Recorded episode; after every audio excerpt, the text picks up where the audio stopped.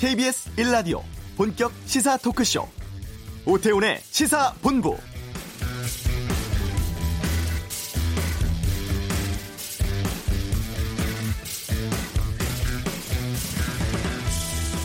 하인텍 노사가 오늘 오전 극적으로 협상 타결에 성공하면서 75m 굴뚝 위에서 농성 중이던 두 조합원 426일 만에 땅을 밟게 됩니다. 하지만 오랜 굴뚝 생활에 단식까지 겹쳐서 건강이 매우 좋지 않다고 하네요. 자력으로는 내려기 힘든 상황이라고 합니다. 소방대원과 헬기 등의 도움이 필요한 상황이고 오후에나 부축 등을 통해 내려올 수 있다고 합니다. 모두가 아쉬움이 있겠습니다만 그래도 다행이고요. 최장기 고공농성과 같은 비극 다시는 발생하지 않아야 합니다. 이번 일 계기로 노사 모두 윈윈할 수 있기를 바라겠습니다. 오태훈의 시사본부 경북 의성군의 이른바 쓰레기산이 한 달 넘게 불타고 있습니다. 이 쓰레기 문제 잠시 후 이슈에서 알아보겠습니다. 현재 정치 현안에 대한 다양한 비평과 전망, 정두원의 시사점에서 살펴보고 내외신 기자와 함께하는 와치독은 대통령 신년 기자회견에 대한 기자들의 평가, 또 이른바 폴리널리스트 논란 등에 대한 다양한 의견 듣겠습니다. 전통 음악을 지키면서도 재미를 통해서 관객과 소통하고 있는 특별한 젊은 소리꾼 2부 초대석에서 만나보겠습니다. KBS 라디오 오태훈의 시사본부 지금 시작합니다.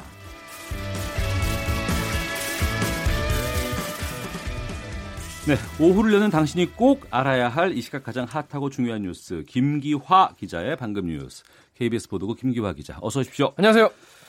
양승태 전 대법원장 검찰에 처음 출석했어요. 그렇습니다. 오전 9시 반에 어, 피의자 신분으로 어, 양승태 전 대법원장이 서울중앙지검에 어, 소환됐습니다. 네. 어, 이렇게 전직 대법원장이 피의자 신분으로 검찰 출석한 건 헌정사상 처음 있는 일이죠. 양 전 대법원장이 조사받기 전에 그 대법원 정문 앞에서 기자회견을 열었어요. 네. 예전에 그 전에는 뭐 그 안에서 하겠다고 했는데 뭐 네. 로비에서 하겠다고 했는데 그건 안 하게 됐습니다. 그러면서 제 재임 기간에 일어난 일에 대해서 심려를 끼쳐 송구하다 자신의 부덕이 소치다라고 말했고요. 그러면서 이 사건 관련된 여러 법관들도 각자 직분 수행 과정에서 법과 양심에 반하는 일을 하지 않았다고 믿고 있다라 말했습니다. 부당한 인사 개입 없었다는 입장에는 변함이 없냐라고 기자가 물으니까 네. 부당한 개입은 없었다라고 말했습니다. 다만 뭐라 했냐면 이 자리를 빌어서 제가 국민 여러분에게 우리 법관들을 믿어주실 것을 간절히 호소하고 싶습니다. 이렇게 얘기를 했어요. 네. 근데 사실 어, 그렇게 만든 건 본인이라는 의혹을 지금 받고 그걸로 이제 피의자로 소환된 거지 않습니까? 그래서 이런 말을 할 자격이 있는가 이런 얘기가 나오고 있는데 그래서 이 대법 앞에서 이렇게 기자회견을 하세 기자회견을 짧게 했습니다. 네. 검찰 소환하게 되면은 당하게 되면 네. 그 어, 서울중앙지검 앞에서 포토라인 서 가지고 얘기하잖아요. 그렇죠. 근데 왜 대법 앞에서 이 기자회견 한 겁니까? 그래서 이거를 기자들이 물어봤어요. 왜 여기서 기- 대법 앞에서 기자회견을 했냐라고 하니까 네. 대법원에서 기자회견을 한다기보다는 제 마음은 대부분의 전 인생을 법원에서 근무한 사람으로서 수사 과정에서 법원에 한번 들렸다 가고 싶은 그런 마음이었습니다라고 음. 말했어요. 네. 어, 그러면 뭐 혼자 들었다 가면 되지 않습니까? 그렇죠. 이거- 멀지도 않아요. 그렇습니다. 그래서 이거를 바- 왜 굳이 이렇게 기자회견이라는 형식을 취했는지 잘 모르겠다고 하는데 네. 네. 기자들이 여기서 기자회견을 하는 것 자체가 음. 이 후배 법관들에게 뭔가 메시지 네. 부담을 주는 것 아니냐 이렇게 생각하지 않냐라고 물어보니까 그런 편견 그런 선입관을 어, 거둔 시선으로 이 사건을 봐달라라고 얘기했습니다. 이에 대해서 법원 내부 분위기는 어떻습니까? 아, 내부 분위기를 제가 좀 알아봤는데요. 좀 한마디로 좀 황당하다 이런 얘기가 많았습니다. 현직도 아닌데 왜 여기 와가지고 기자회견을 하고 뭐 하자는 건지 모르겠다 네. 이런 얘기도 있고요. 오늘이 또 하필 이 조재현 신임 법원행정처장이 취임하는 날입니다. 아 그래요? 예, 그런데 어. 본인이 법원행정처를 통해서 이런 문제를 일으켜가지고 이제 소환을 피의자로 소환을 당하는데 하필 이런 날에 또 와가지고 굉장히 분위기가 또 이상해지는 것이죠. 네. 그래서 왜 법원에 이렇게 오는지 전혀 현실 감각이 없으신 것 같다라는 얘기를 하더라고요. 네. 그러니까 대법원 앞에서 기자회견을 하고 검찰 조사를 받으러 간 거잖아요. 그렇습니다. 기자회견을 마치고 나서 검찰 조사 출석하기 위해서 서울중앙지검으로 어, 차를 타고 이동했는데요. 아, 뭐 아시다시피 바로 앞이거든요. 예, 서울중앙지검 길, 길만 건너면 되는데 여기서는 또 가가지고는 이제 취재진의 질문은 여기서는 대답을 하지 않았습니다. 바로 15층에 있는 조사실로 갔고요. 오늘 조사는 수사 초반부터 실무를 어, 차- 책임진 부부장 검사들이 돌아가면서 수사를 하- 조사를 하고요. 신봉수 특수 1부장이 총괄합니다. 검찰은 이 양 전 대법원장 상대로 일제 강제 징용 소송을 고의로 지연시킨 혐의에 대해서 집중 조사하고 있습니다. 또 원고 패소를 판결을 뒤집어 주는 대가로 상고법원 설치 등 청와대와 재판을 거래했다는 의혹에 대해서도 물어보고 있습니다. 또 판사 불이익 문건 그리고 비자금 조성에 관한 관여한 혐의에 대해서도 조사합니다. 네. 이 새해 들어서 속도, 어, 수사의 속도가 좀 나고 있는 상황인데 이제 어떻게 진행이 돼요? 네, 그래서 검찰이 어, 양전 대법원장 상대로 오늘뿐 아니라 이후에도 한, 최소 한 차례 이상 어, 비공개 소환을 어, 조사할 방침입니다. 양전 대법원장의 혐의가 워낙 다양하고 방대하기 때문에 이걸 하나하나 따져보려면 또 시간이 걸린다는 건데요. 양전 대법원장은 이 재판 거래 의혹이나 부당한 법관 불이익에 본인은 일절 관여한 적 없다라고 꾸준히 입장을 밝혀왔죠. 그래서 이미 드러난 이 강제징용 재판 연기를 김앤장 측과 직접 논의한 사실 등에서 등에 대해서 어쩐 진, 어떻게 진술할지가 관심거리입니다. 검찰은 하지만 이 지금까지 쌓여온 물증 또 그리고 이제 관련자들의 진술 이것만으로도 각종 재판 거래 혐의의 입증은 문제 없다. 이런 입증이고요. 네. 이런 입, 장이고요 이를 통해서 다음 달 설 전까지는 수사 결 수사를 마무리하고 구속영장을 청구할 방침인 것으로 전해졌습니다. 근데 뭐 이 영장을 청구해도 이걸 판사가 결정하지 않습니까? 네. 네, 국민들이 지켜보고 있습니다. 네. 어, 420일 넘게 농성 중이었던 파인텍 노조 사측과 교섭 끝에 합의에 이르렀어요. 그렇습니다. 오늘 아침 7시 반에 극적으로 고용 보장 등 8개 항에 대해서 합의를 했습니다. 아, 지난달 27일부터 6차례 교섭을 했는데요. 드디어 합의에 이르렀는데 서로의 요구를 조금씩 양보를 했어요. 그래서 파인텍 대표는 노조 요구대로 김세권 스타플렉스 대표가 하기로 했고요. 노동자 5명의 고용은 사측의 요구대로 최소한 3년 동안 보장하기로 했습니다. 노동자들은 올해 1월 1일 기준으로 고용이 되기로 하는데요. 6개월 동안 유급 휴가를 갖고 오는 7월 1일부터 평택 이남 지역에서 가동되는 공장에서 일하게 됐습니다. 임금은 최저임금에 1,000원을 더한 시급 9,350원으로 정해졌고요. 노사는 사측이 파인텍 지회를 교섭단체로 인정을 하고 오는 4월 30일까지 단체 협약을 맺는 것에도 합의했습니다. 네. 저희 방송에서도 크리스마스 전에 이 부분을 좀 다뤘었는데 네, 그렇죠. 협상 과정이 상당히 좀 길었고 힘들었어요. 그렇습니다. 그 양측이 그래서 어, 어제 오전 11시에 만나서 6차 교섭을 벌였고요. 이게 또 결렬되면 또 또 단식을 하고 계셨잖아요. 네. 얼마나 또 길어질지 몰랐는데 어, 시작 30분 만에 그 6차 교섭이 중단됐습니다. 그래서 어, 진통이 꽤 길었는데 최종 입장을 가지고 나온 양측이 어젯밤 늦게 다시 만나서 밤샘 교섭을 벌이고 합의서에 서명을 했습니다. 굴뚝 위에서 농성을 계속 진행해 왔지 않습니까? 426일 맞은 어, 홍기탁, 박준호 조합원들은 오늘로 6일째 단식 중인데요. 파인텍 노조는 이들이 오늘 굴뚝에서 내려올 것이고 어, 단식 농성자들도 단식을 해제할 것이다라고 밝혔습니다. 네, 사고 소식이 들어와 있는데 오늘 새벽에 경남 통영시 욕지도 해상에서 낚시 어선이 전복됐네요. 상황 좀 전해 주시죠. 네, 그 현재까지 전복된 낚시 어선에 타고 있던 14명 가운데 12명이 구조됐습니다. 2명은 아직 발견되지 않았습니다. 그리고 구조된 사람들 중에서 어, 선장 57살 최모 씨 그리고 어, 승객 1명 등 2명이 끝내 숨졌고요. 다른 1명도 의식이 없어서 지금 위독한 상태라고 합니다. 나머지 생존자 9명은요. 네. 해상 경비정을 통해서 여수신항 전용 부두에 도착한 뒤에 병원으로 옮겨질 예정입니다. 그 새벽에 사고가 난 거 아니에요? 그렇습니다. 이 사고 난 곳은 경남 통영시 욕지도 남, 남쪽 80km 공해상인데요. 네. 오늘 새벽 4시 57분쯤 사고 장소를 지나던 또 다른 선박이 해경에 전복 사고를 신고했습니다. 그래도 그나마 다행인 거예요. 네. 사고 어선은 이 여수 선적 9.7톤급 낚시 어선 무적호인데요. 어, 선장 57살 최모 씨등 선원 2명, 2명, 그리고 승객 12명 등 모두 14명이 출항 신고를 했습니다. 이분들은 이 갈치 낚시를 하기 위해서 네. 어제 오후 1시 반쯤 전남 여수 국동항에서 출항했던 것으로 확인됐습니다. 네, 방금 뉴스 김기화 기자였습니다. 수고했습니다. 고맙습니다. 이어서 이 시각 교통 상황 살펴보겠습니다. 교통정보센터의 김미영 리포터입니다. 네, 교통정보입니다. 점심시간 교통량이 많지는 않습니다. 고속도로 수도권 상습적인 정체 구간에서만 밀리고 있는 정도인데요. 서울 외곽순환고속도로 위로는 사고 소식이 있습니다. 판교 일산 쪽 계양 부근에서 승용차 사고 처리하고 있는데요. 이 사고 때문에 계양 나들목부터 노우지 분기점 사이 2km 구간에서 여파를 받고 있습니다. 경부고속도로 서울 쪽 수원 부근과 달래내 부근에서 반포 쪽으로 속도가 떨어지고 있고요. 그 밖에 경인고속도로 서울 방면 신월 부근에서 제2경인고속도로 인천 쪽 인천 시점 부근에서 각각 정체되고 있습니다. 서울 시내는 올림픽대로 공항 쪽인데요. 한강철교 부근에서 발생했던 승용차 관련한 추돌 사고 처리 작업 계속 이어지고 있습니다. 이촌동 부근부터 여파받아서 서행하고 있고요. 반대 잠실 쪽도 동작대교부터 청담대교 사이로 지체되고 있습니다. 강병북로 구리방면 마포에서 반포 사이 짧은 구간에서 속도 떨어지고 있습니다. KBS 교통정보센터였습니다.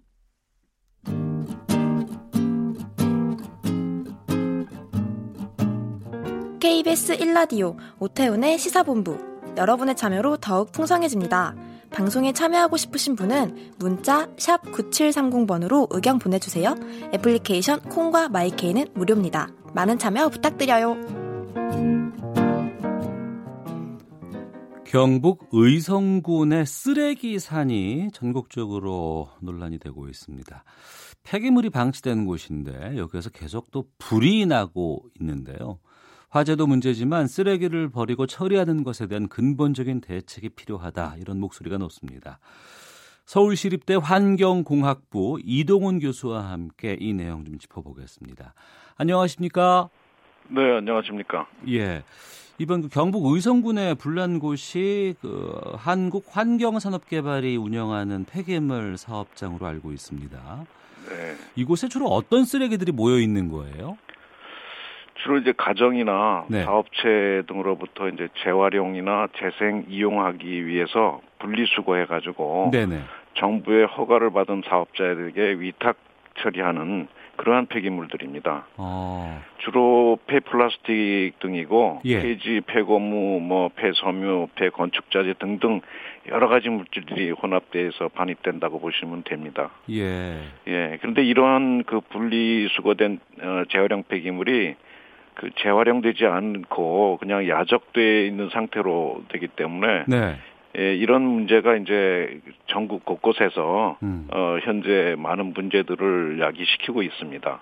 그러니까 저희가 그 쓰레기 봉투에 버리는 거 말고 재활용으로 분류해서 아파트에서 배출하는 그 폐기물들 이것들이 네, 여기에 모여 있는 예, 거군요. 그렇죠. 근데 거기에는 다 재활용할 수 있는 것들만 들어가 있는 게 아니라 예, 예. 뭐 재활용할 수 없는 것들도 상당히 많이 들어 있고요. 어. 또 폐플라스틱 자체가 그렇게 재활용이 용이한 그 재활용 시장이 잘 이렇게 형성돼 있다고 보기가 어려운 그런 폐기물입니다. 아, 그렇군요. 네.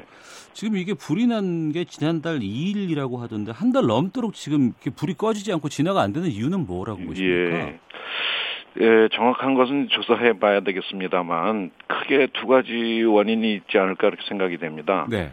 첫째로는 이제 야적 폐기물의 양이 많고 음. 또 높게 쌓여 있으면은 화재가 났을 때 불씨가 깊이 침투해 들어가면서 그 하부 플라스틱 등의 가연 성분들을 열분해 시켜 가지고 가연성 가스가 계속 발생을 하게 되는 거죠. 네. 그런 경우는 위에서 물을 뿌려- 뿌려줘도 예, 예. 플라스틱 층을 깊이 통과하지 못하기 때문에 어. 계속적으로 밑에서 어 그 열에 의해서 분해되는 가연성 가스들이 어 계속 발생되기 때문에 언제든지 가스 상태 위험한 그 불씨만 조금이라도 남아 있으면은 불은 계속 가고요. 예. 또 한 가지로는 여러 가지 물질이 거기에는 혼합되어 있기 때문에 그 생물학적으로 분해될 수 있는 그런 성분들이 또 섞여 있을 수 있습니다. 예. 종이나 뭐 기타 음식물 찌꺼기들이 남았다든지 음. 목재들이 있다든지 이런 경우는 어, 생물학적으로 분해가 돼요. 네. 거기서 이제 메탄 가스가 생성이 됩니다. 어. 그러면 이것도 메탄 가스도 굉장히 열량이 높은 가연성 가스이기 때문에 이 여기에 만약에 물을 계속 뿌려주면은 네. 이 생물학적 분해는 더 잘 되는 거예요. 어. 어, 가스가 더 많이 나오는 거, 메탄 가스가 더 많이 나올 수 있죠. 예. 다시 말하면 이 메탄 가스도 가연성 가스고 아까 이제 열에 의한 그어뭐저 어, 성분도 예. 어 열분에 의해서 가연성 가스도 계속 생성되니까 아무리 위에서 물을 뿌려줘도 어. 밑에 전달도 안 될 뿐만 아니라 깊이 예. 또한 그, 그 오히려 물이 그 가스를 발생할 수 있는데 더 어, 활성을 더 높여주는 그런 효, 그런 현상이라서 이런 가스로 인한 화재를 물로 진화하는 것이 제가 보기엔 효과적이 아닌 것 같습니다. 그럼 쉽게 불을 끌 수가 없는 상황이네요.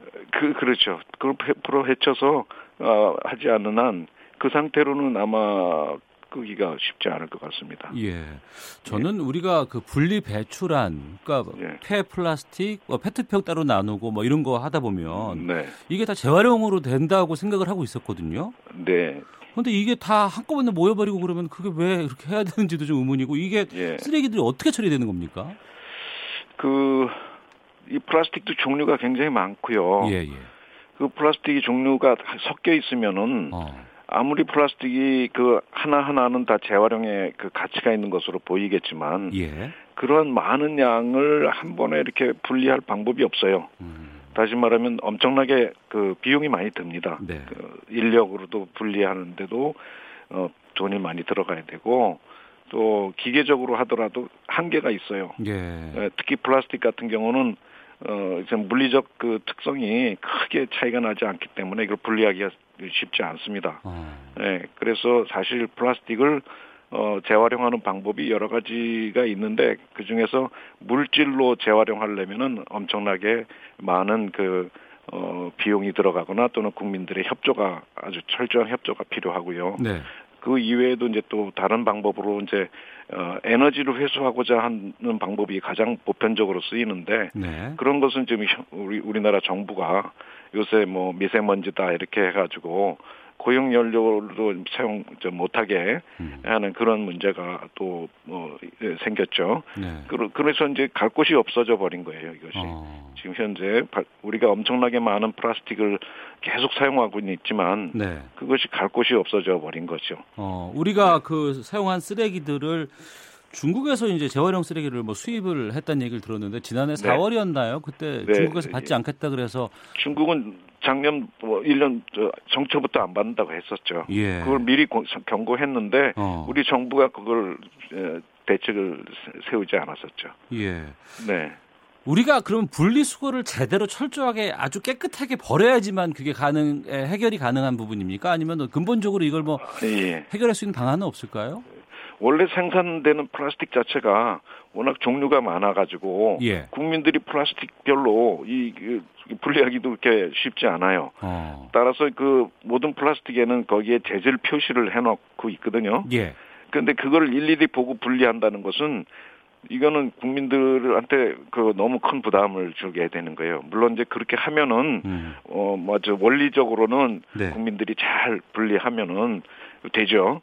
그러나 국민들이 어, 다른 자기 생업을 놔두고 하루 종일 쓰레기를 분리할 수는 없는 거지 그렇죠. 않습니까? 예. 그래서 그 어떤 그 근본적인 대책을 어 가지고 있어야 이 우리가 환경 운동도 효과가 있는 것이지 그런 근본적인 문- 문제를 어 외면하고 모든 책임을 다 소비자 국민들한테 다 하는 방법은 그거는 그 어, 반 효과도 어 없죠. 나중에 이제 서로 누구 책임이다라는 것만 이제 국민들의 그 갈등만 만들어지는 것이지 네. 그런 점에서 이제 근본적인 방법을 이제 생각을 해봐야죠. 예.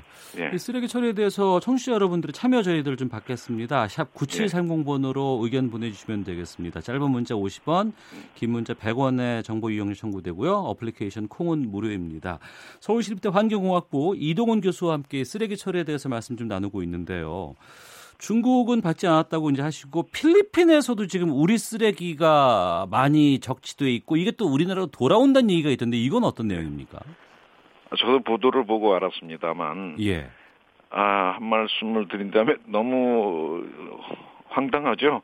국- 국제적인 망신은 물론 예. 이 필리핀 국민들한테 어떤 국가적인 모욕감을 줬을 수 있습니다. 음. 우리나라도 옛날에 뭐 일본으로부터 산업 쓰레기를 수입해 가지고 뭐 많은 사회적 문제를 환경 단체 반대뿐만 아니라 국민들한테까지 커다란 그 어, 반일 감정을 더 부추기는 일이 있었습니다. 예, 예, 기억납니다. 상당히 일본이 우리를 무시한다. 예. 이런 식의 그, 어, 그 반응이, 사회적 반응이 있었지 않습니까? 어. 이거는 필리핀 그 국민들한테는 상당히 그, 그런 모욕감을 줄 수 있는 네. 어, 그런 일이라고 볼 수 있습니다. 이게 쓰레기 업체가 필리핀 쪽으로 수출을 한 건데 네. 이걸 업체가 가져오는 게 아니고 우리 정부가 나서서 쓰레기를 가져오는 거라고요. 그렇죠. 어. 그건 좀, 좀 이례적이죠. 왜 이런 건가요? 어, 뭐 국가적인 그 어, 관계 때문에 또, 국, 어, 또 업자가 상당히 그 경제적으로 열악한 네. 그런 업자들이 재활용 업자들이 대부분이 이, 그 영세한 업자들이고 아, 그 현재 우리나라에서 처- 처리를 못하는 정도의 그 그 어, 기, 어, 시설들도 열악하고 네. 그런 상황이기 때문에 그걸 수- 수출해 버리면은 음. 어, 자기 눈에서 사라져 버렸으니까 뭐뭐 마음이 편할지 모르겠습니다만 그 문제의 후폭풍에 대한 것들에 대해서는 전혀 어 고려하지 않는 네, 그런 네. 점이 좀 안타깝다고 볼 수 있습니다. 예. 청취자께서 의견 보내주고 계시는데요. 예. 0500번 쓰시는 분께서 우리나라도 6, 70년대엔 산업 쓰레기 많이 수입했습니다. 입장 네. 바뀌었다고 다른 쓰레기 수입국들을 아랫사람 대하듯 하면 안 될 것 같습니다. 라고 의견 주시기도 아유, 했고. 그럼 당연하죠. 예, 김수영님께서는 정부가 네. 미리 대응하지 않고 어떻게 되겠지 이렇게 묵혀둔 인재로도 보입니다라고 의견 주셨습니다. 네. 좀 우리가 쓰레기를 대하는 생각 그리고 이거를 배출하는 방법에 대해서 많은 변화를 좀 꾀해야 될 때가 아닌가 싶은데 네. 이 그렇죠. 분리수거 형태를 좀 어떻게 바꿔야 한다고 보세요? 그 분리수거 형태 하나만 바꿔서 되는 일이라면 네. 뭐가 뭐가 걱정이겠습니까? 아, 사실은 이거 수거 형태 하나 바꾼다고 해서 해결되는 것은 아닙니다. 예, 이 이것을 하기 위해서는 모든 산업 구조도 바뀌어야 되고 네, 또 경제적 정, 이 국가 정책도 개선이 돼야 되고 지자체 역할도 증대시켜야 되고 국민 소비자 이런 어 그 실제로 어, 플라스틱을 사용하는 사람들의 협조와 역할을 또 증대시켜야 되고 네. 산업 구조도 바뀌어야 돼요. 어, 굉장히 엄청난 변화가 필요한 겁니다. 예. 따라서 이러한 변화를 한 번에 정부가 어, 이렇게 추진한다는 것은 정치적으로 굉장히 큰 부담입니다. 그래서 예. 이게 에, 그 정권이 바뀌더라도 음. 이러한 것들은 계속적으로 이렇게 예, 그 국가 어, 대결 위해서 추진해 나가야 되는 건데 우리는 환경 정책조차도 정권이 바뀌면은 다 바뀌어요. 음, 그래서 이 지속성이라는 게 없어요. 네, 그렇기 때문에 이 사실은 우리가 지금 요새 어, 일회용품 사용을 하지 말자라는 국- 예, 어, 국민들의. 운동을 하시지만은 예, 예. 사실은 이거 벌써 오래전부터 해왔던 것이고 어, 굉장히 열심히 하던 때도 있었어요. 예. 그래서 국민들도 많이 참여를 했었는데 어느 날부터 그게 없어져 버렸어요. 그러니까 이 쓰레기 어, 문제에 예. 대해서는 국민들께서도 많은 관심을 갖고 있고 해야 되겠다라는 네. 의지는 강하신 것 같아요. 지금도 네, 6690번님하고 05747님께서 비슷한 의견 주시는데 네. 플라스틱 병을 한 가지 재질로 통일시키면 획기적인 변화가 생기지 않을까요? 라는 질문하고 예. 제조할 때 같은 성분은 동일한 색으로 제조를 하면 네. 분리수거할 때 큰 도움 될 것 같습니다라고 의견 주셨는데 이 부분은 어떻게 보십니까? 아, 그것도 좋은 생각입니다만 예. 우리가 지금 사회에서 사용되고 있는 플라스틱의 그 재질은 네. 그, 그, 용도에 따라서 음. 굉장히 다양한 그, 그, 이, 그 장점이 있어요. 예. 따라서 만약에 하나로 다 획일적으로 바꿔놓는다면 예. 재활용은 쉽고 더 좋은 점이 있지만 산업에 영향을 주게 됩니다. 사용할 때 불편도 많이 그렇죠. 국민들의 생활도 불편하게 되고. 알겠습니다. 그래서 예. 이런 것을 하더라도 타협을 하더라도 어느 정도 선까지 할 음. 것이냐. 네. 국민들의 그 경제 활동이나 국민들의 그 생활에 어느 정도까지 우리가 아 이거를 어 좀 불편을 주면서까지 네. 할수 있는가 이런 것들은 상당히 많은 연구와 공론화를 시켜야 돼요. 알겠습니다. 예, 예, 여기까지 말씀 듣겠습니다. 고맙습니다. 네, 네. 네. 네, 근본적인 대책으로 접근을 좀 해야 되겠다는 생각이 좀 듭니다. 서울시립대 환경공학부의 이동훈 교수였습니다. 헤드라인 뉴스입니다. 정부 고위 당국자는 개성공단 금강산 관광 재개를 위해 대량의 현금이 북한에 가지 않는 방식을 찾아야 할 것이며 북미 협상 과정에서 두 사안이 현안에 오를 수 있다는 입장을 밝혔습니다. 심석희 선수의 성폭력 의혹을 수사하고 있는 경찰이 추가 피해자 여부를 확인하기 위한 수사에 착수했습니다. 경남 통영에서 낚시어선 전복 사고로 두 명이 실종된 가운데 구조된 승선원 가운데 사망자가 3명으로 늘어났습니다. 최근 외식 물가 상승과 관련해 정부는 외식 품목별 가격 동향을 자세히 주시해 물가 불안으로 이어지지 않도록 적극 대응하겠다고 밝혔습니다. 절반 가까운 기업들이 직원들에게 설 명절 상여금을 지급할 계획이 없다는 조사 결과가 나왔습니다. 지금까지 헤드라인 뉴스 정한나였습니다.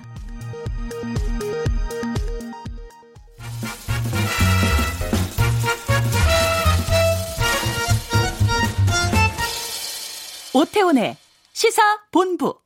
네, 한 주간의 정치권 소식 정리해보고 다음 행보를 예측해보는 정두원의 시사점 시사점 시간입니다. 정두원 전 의원을 연결합니다. 안녕하십니까? 네, 안녕하세요. 예. 어, 양승태 전 대법원장의 헌정사sak 처음으로 피의자로 소환됐습니다. 그런데 네. 출석 전에 법원 앞에서 기자회견을 진행을 했고 부덕의 소치다 네. 책임을 안고 가겠다 이런 발언을 했는데 어떻게 보셨습니까? 글쎄 이례적으로 이제 보통 포토라인에서 기자회견을 하는 건데 그 대법원에서 했다는 게 좀 그 대통령도 보통 포토라인에서 하는데 전직 대통령도요. 예. 근데 이제 그런 만할 할 수도 있었다고 생각되는 게 제가 태어나서 지금까지 못 보던 이제 상황이거든요. 예. 대법원장이 포토라인에 선다는 게. 네. 그러니까 우리가 이제 예, 현대사에서 음. 처음 있는 일이 벌어진 겁니다. 대통령은 몇번 있었군요. 그러고 보니까. 아 그렇죠. 예, 예. 예. 어. 지난 6월 입장 발표할 때가 기억이 나는데 네. 이때는 네. 나는 부적절하게 재판에 개입한 적이 없다고 당당한 단호한 입장이었는데 이번에는 뭐 책임을 안고 가겠다. 입장이 좀 바뀌었어요. 이 이유는 뭐라고 보십니까? 그 후에 이제 많은 상황 변화가 있었죠. 이제 일단 제일 큰 게 이 핵심이라고 할 수 있는 임종원 네. 전 법원 행정처장 해 차장이죠. 네, 네. 차장이 지금 구속된 상태에서 이제 그리고 많은 대법관들도 조사를 받았는데 네. 특히 임 처장이 이제 어떤 진술들을 했을지 이제 그런 게 본인도 아마 예상이 될 겁니다. 그러니까 네. 이제 그거를 감안해서 이제 얘기를 한 게 아닌가 그렇게 생각되는데요. 예. 이 양전 대법원장 소환에 대해서 자유한국당이 문재인 네. 대통령의 사법부 장악 시도가 사법 난국으로 치닫고 있다 이렇게 강한 비판을 냈는데 여기에 대해서는 어떤 음. 의견이실까요? 글쎄요, 그 이제 사실관계는 이제 재판을 통해서 가려지겠지만은 네. 좀 전에 얘기했듯이 이제 유례 없는 일이 벌어지고 있는데 저는 좀 지나치다고 생각하는 편입니다. 왜냐하면 네. 예. 이제 이 새로운 김명수 대법원장이 임명돼서 지명돼서 이제 그 밑에 안철상 법원 행정처장을 새로 임명을 했거든요. 그랬습니다. 그래서 예. 이 관련 조사를 지시를 했어요. 자체 조사를. 네. 그래서 한 번, 두 번이나 조사를 했는데 결론은 뭐냐면 어, 형사처벌을 한 사안은 아니다라고 이제 결론을 내렸어요. 근데 네. 그게 결국은 이제 검찰까지 가서 지금 이런 상황까지 왔는데 그리고 그렇게 얘기 결, 결론을 내렸던 안철상 법원 행정처장, 그러니까 김명수 대법원장이 임명했던 사람이 사퇴까지 한 사, 상황입니다. 예, 그러니까 예. 대법원장은 뜻이 다르다는 거죠. 음. 저는 이제 이 부분이 굉장히 중요하다고 보는데 어, 대법원장이 임명한 사람이 그렇게 형사처벌할 문제가 아니다 하는 사항을 대법원장은 계속 밀고 가는 거죠. 네. 근데 저는 되게 이제 이해가 안 가는 게 결국 대법원에서 일어난 일이 아니고 법원에서 일어난 일이고 네. 또 자기가 임명한 사람이 그렇게 얘기를 하고 하는데도 그걸 검찰까지 끌고 가는 게 음. 이해가 안 간다는 거죠. 자체 해결할 수 있는 사항을. 네. 그리고 지금 대법원장은 책임이 없네 이거예요. 어. 지금 대법원장도 사, 사법부 일원이었고 지도부의 일원이었거든요. 예. 근데 마치 자기는 아무 뭐 상관이 없는 사람처럼 음. 그거를 자체 일을 가지고 검찰까지 끌고 가서 사법부를 이렇게 복잡하게 만들어 놓는 게 과연 잘한 일인지. 네. 왜냐하면 국민들이 이제 사법부에 대한 신뢰를 다 잃었잖아요. 예. 그게 이제 얼마나 큰 일입니까. 그래서 음. 저는 그 부분이 좀 저로서는 이해가 잘 안 갑니다. 네. 양승태 전 대법원장의 소환이 이 사법농단 수사의 정점이 아닐까 싶은데요. 그렇죠. 이 끝은 지금 어떻게 될 거라고 전망하세요? 어, 그것까지 뭐 제가, 하여간 목표는 어쨌든 이제 대, 대, 대통령들도 다 형사처벌한 마당에 뭐 대법원장의 예가 있겠어요. 예. 그러니까 이제 그쪽으로 몰고 가는데 저는 사법부에서 이제 결국은 어떻게 판단하느냐가 제일 중요하지 않겠어요. 네. 근데 그렇게 간단하게 사법 처리할 수 있을 거라고 생각하지는 않습니다. 네.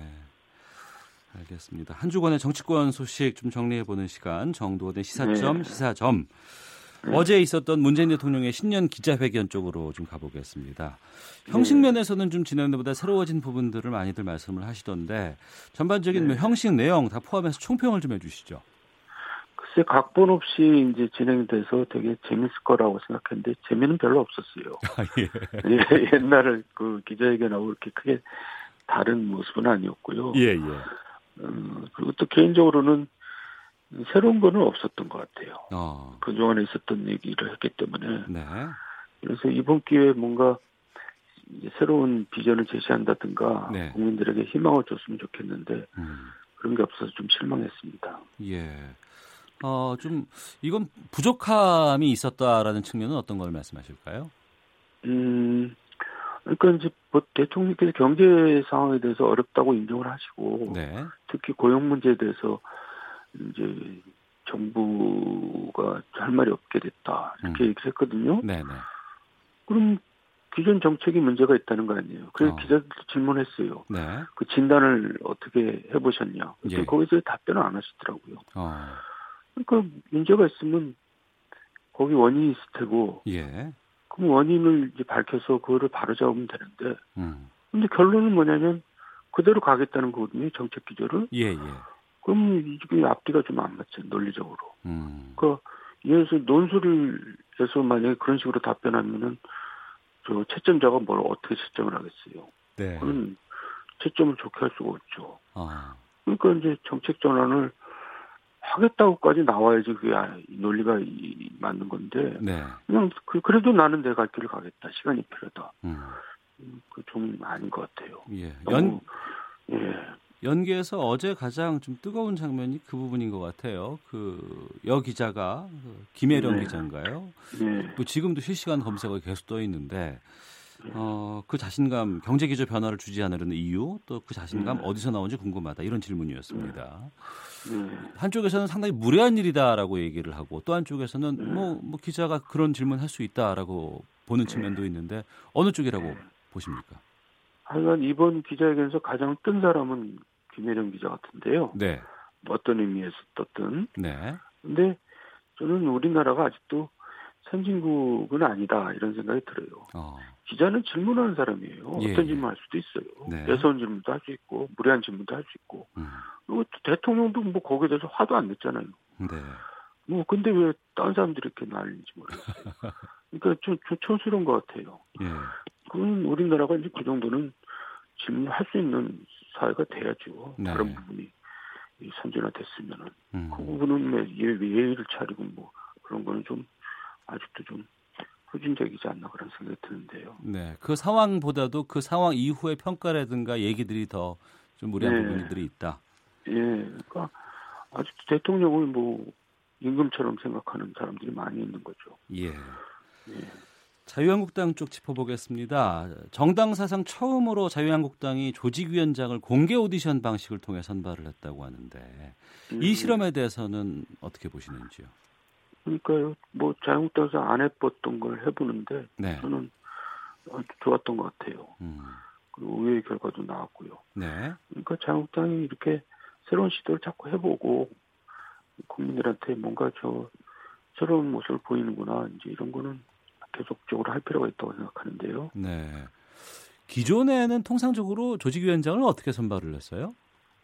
뭐 잘 모르죠. 그냥 거기서 이제 뭐 조직강학 특위에서 면접을 해가지고 네. 거기서 자기네들끼리 이제 몇 사람이 있어 결론을 내리는 건데 네. 그 과정이 이제 뭐 공개되는 것도 아니고 그래서 어, 이 특, 이제 또 조직강의 특위 이제 인선 자체도 뭐 이제 소위 말해서 당권을 가지고 있는 사람이 자기 사람을 이렇게 배치해 가지고 그 당권을 가진 사람의 의중이 반영되도록 하는 게 이제 지금까지의 그 과정이었어요. 그러니까 네. 그거는 특정인 특정인 세력이 이제 결국 공천을 낙점을 하는 거나 마찬가지였죠. 네.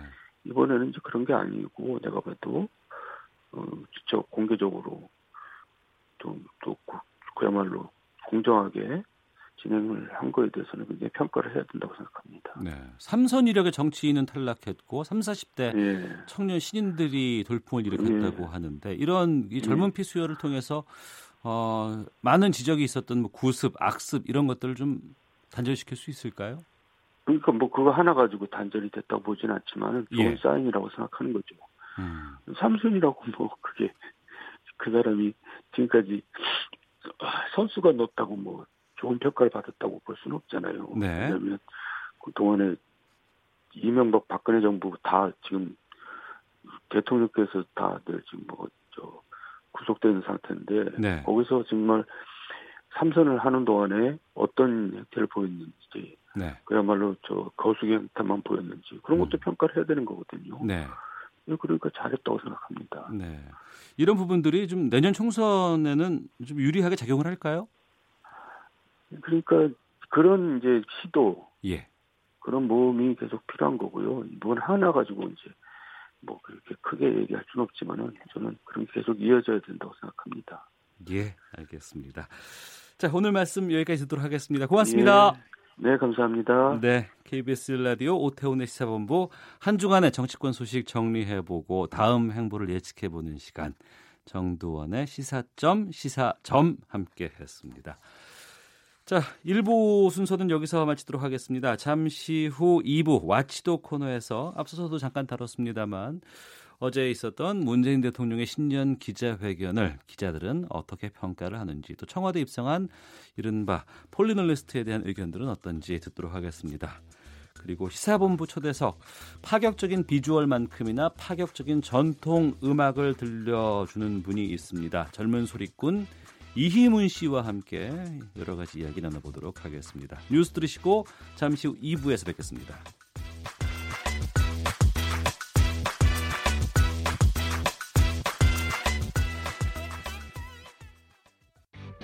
야, 아 왜? 점심시간에 뭐하냐? 자야지.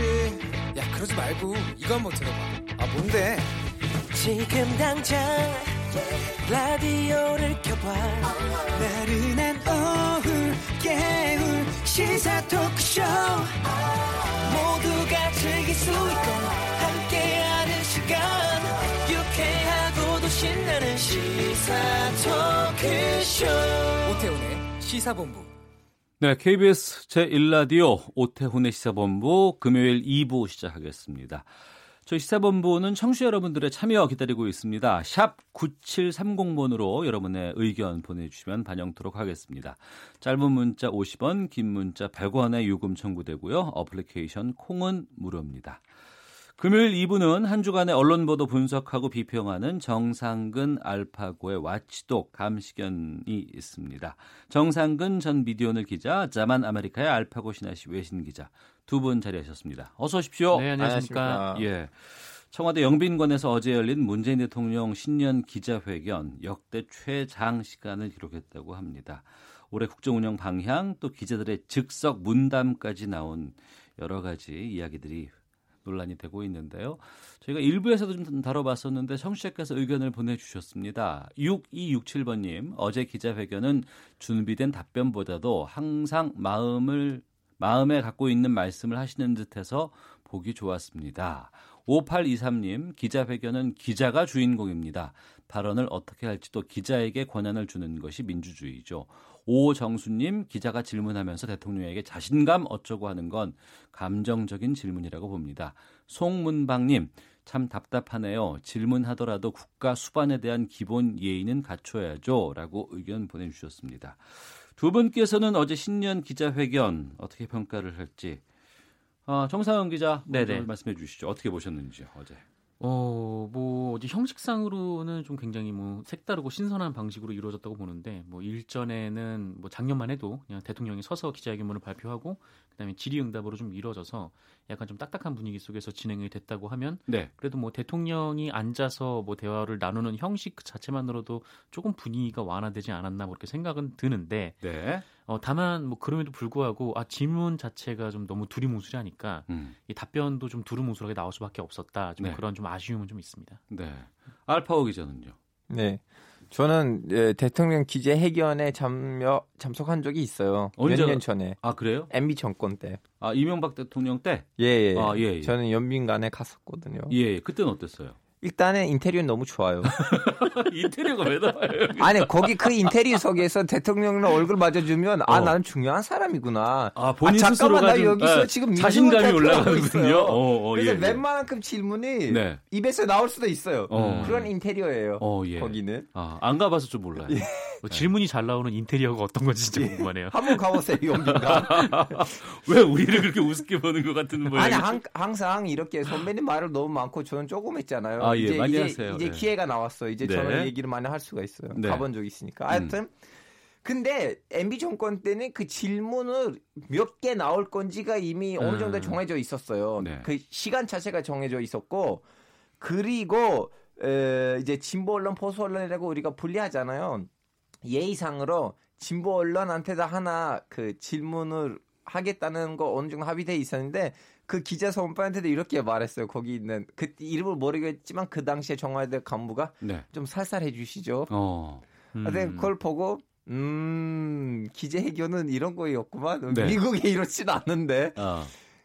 그 리고 이제 이번에는 이번 기자회견에는 이제 장시간에 걸렸다는 것이 사실은 좋은 거지만 네. 어, 대통령 그런 시간을 아깝지 않구나 음. 대- 기자들한테. 근데 또 다른 방향에서 이거 무슨 의미냐면 그동안 사실은 저는 이번 문재인 정권 때는 기자회견의 수가 너무 많을 거라고 생각했거든요. 한 석 달에 한 번, 6개월 한 번, 예, 아마 예. 한 달에 한 번. 왜냐하면 미국에서는 거의 뭐 일주일 안에도 몇 번을 세- 하잖아요. 아, 정례적으로 아니면 자주 해야 할 그렇죠, 것으로 예상을 그렇죠. 했었는데. 왜냐면 그 민주주의에서는 민중이 자꾸 자꾸 피드백을 받아야 돼요. 자기를 대표하는 국가 장소한테 네. 음. 이제 그 기자회견은 그 역할을 하는 건데 이제 예상만큼 하지 않았기 때문에 이번에 길었다는 거고 근데 그럼에도 불구하고 시간 제한을 안 해줬다는 것이 너무 좋은 거고요. 네. 그리고 마지막으로는 그 경기도 방송인가? 경기 방송. 아, 경기 방송에서 그 여자 기자 여기자분이 예, 예. 질문석에서 자신감이라는 단어를 이용을 했는데 네. 저도 지금 다 방송국에서 자신감이라는 방송을 하고 있, 거든요 그래서 그 단어 하나만에다가 홍보를 바로 연결시키네. 그러네. 아니 그 단어 하나만에 지금 많은 사람들이 거슬리고 있는데요. 네, 네. 근데 그 질문의 의미가 음. 깊은 의미였어요. 왜냐하면 최근에 와서 경제 정책이 너무 많이 비판돼 있는데 네. 거기에 대한 이렇게 해명이 없거든요. 제대로 된 음. 공식적으로 해명이. 누가 그 질문을 던졌어야 되는데 하필 그 단어가 거기에다가 끼어 들어갔기 때문에 좀 약간 비판을 받았지만 네. 저는 명장면이 그 장면이라고 생각해요. 음. 어, 명장면까지 꼽아주셨고 정상근 기자는 이번 신년 기자회견에서 좀 인상적인 장면은 어떤 거였어요? 뭐 이렇다 할뭐 명장면으로 꼽을 게 없었긴 합니다만 뭐 음. 저는 그냥 형식 자체가 굉장히 좋았고 예. 네 근데 어쨌든 이제 알파고가 이제 명장면으로 꼽았던 그 김혜령 기자의 그 질문 관련해서 조금 뭐랄까 이제 알파고 기자가 뭔가 그동안 이제 경제 정책의 문제에 대해서 답변을 한 적이 없었다라고 했는데 네. 사실 저는 좀 생각이 달랐거든요. 예, 이게 예. 뭐냐면은 이 기자회견 그러니까 질의응답을 하기에 앞서서 이 문재인 대통령이 이제 스탠딩을 해서 기자회견문을 발표를 했는데 기자회견 앞서서 기자회견문 문을, 낭독이 네, 있었죠. 낭독을 예. 했었죠. 근데 그 기자회견문에 거의 그 내용들이 담겨 있었다고 봐요. 그러니까 음. 뭐 고용 지표가 좋지 않고 뭐 네. 그렇지만 지금 이제 낙수 효과로 할 수 있는 시대는 끝났고 음. 이 부분은 좀 시간이 걸리더라도 뭐 문재인 정부의 정책 기조를 가지고 계속 유지를 해야 된다고 생각한다. 뭐 이렇게 입장을 밝혔다고 그렇게 생각합니다. 네.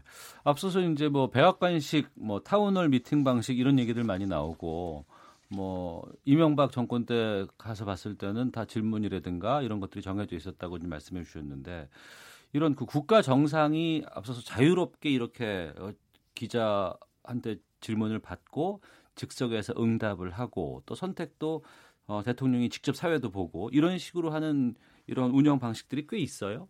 아니 게 있고요. 그리고 음. 개인적으로 따져보면 어, 이제 문재인 대통령이 대통령 되기 전에는 뭐 더불어민주당 땅 대표 시절 때나 민, 민주통합당 시절에도 우리 외신들이랑 몇 차례를 만났거든요. 네네. 그래서 저는 어느 날 또 이렇게 시청 앞에 있는 일식집에서도 한번 만났어요. 네. 그때도 국회의원이셨는데 그 질문 그 질문들 나왔을 때 웬만한큼 불편한 질문. 예를 들면 일본 산케 신문에서 네. 일본 기자가 질문을 던져 너무 불편한 질문이었거든요. 음. 그것도 너무 웃으시면서 네. 답변하시는 분이요. 그래서 개인적으로는 저는 문재인 대통령은 그러한 문제 해기 그 기재 해결에 있어서 좀 거리가 있는 정치인이라고 보지는 않아요. 음. 근데 외국에 가보시면 네.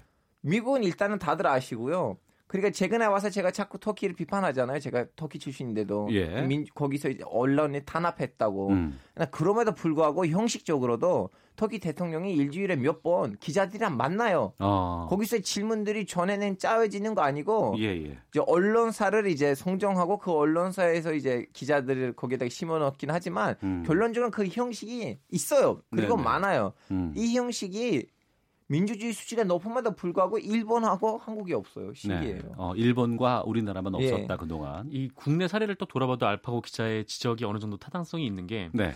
김대중 노무현 전 대통령 경우에는 5년 동안 기자회견을 크고 작게 음. 150번 정도 했었거든요. 네, 그러니까 네. 1년에 한 30번 정도로 한 거고 음. 이게 딱 1년이 이제 52주니까 네. 거의 뭐 일주일에 한 번, 2주일에 한 그렇죠. 번 이렇게 기자회견을 계속 그러니까 기자를 계속 접촉하고 그런 일이 있었어요. 네. 근데 좀 그거에 비해서 갑자기 이명박 전 대통령이 오면서 그 횟수가 20회로 줄어들었고 어. 이 박근혜 정부 때는 5회 5회에 그쳤는데 네. 이 문재인 정부 들어서서 조금 더 활발하게 이런 소통들이 이루어지지 줄 않을까라고. 생각을 했는데 기대에 비해서는 조금 미치지 못했던 거는 맞는 것 같아요. 근데 음. 이제 터키 같은 경우에는 이제 뭔가 이제 기자들 몇 명만 딱 찍어서 이제 기자회견을 하는 그런 찍었어. 예, 언론사를 찍어서 기자회견을 방식인데 네. 그 옛날에 그 우리나라도 이제 전두환 전 대통령이 그런 식의 민주주의 아버지. 기자회견을 굉장히 좋아했었죠. 네. 예. 아왜 웃으세요?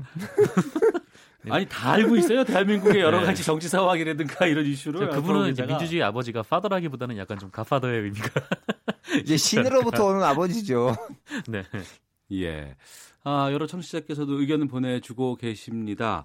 어, 4789님, 아무리 기자에게 질문의 자유가 있다고 하더라도 자기 아들 핀잔 주듯 하는 뉘앙스는 문제라고 봅니다. 라고 지적해 주셨고, 5565님, 오피스텔 경비원입니다. 요즘 제가 받는 택배 물량이 지난해에 비해서 반 정도로 줄었습니다. 경기는 좋지 않은데 계속 기다리라는 말은 공감하기 어려웠습니다. 라고 의견도 보내주셨습니다.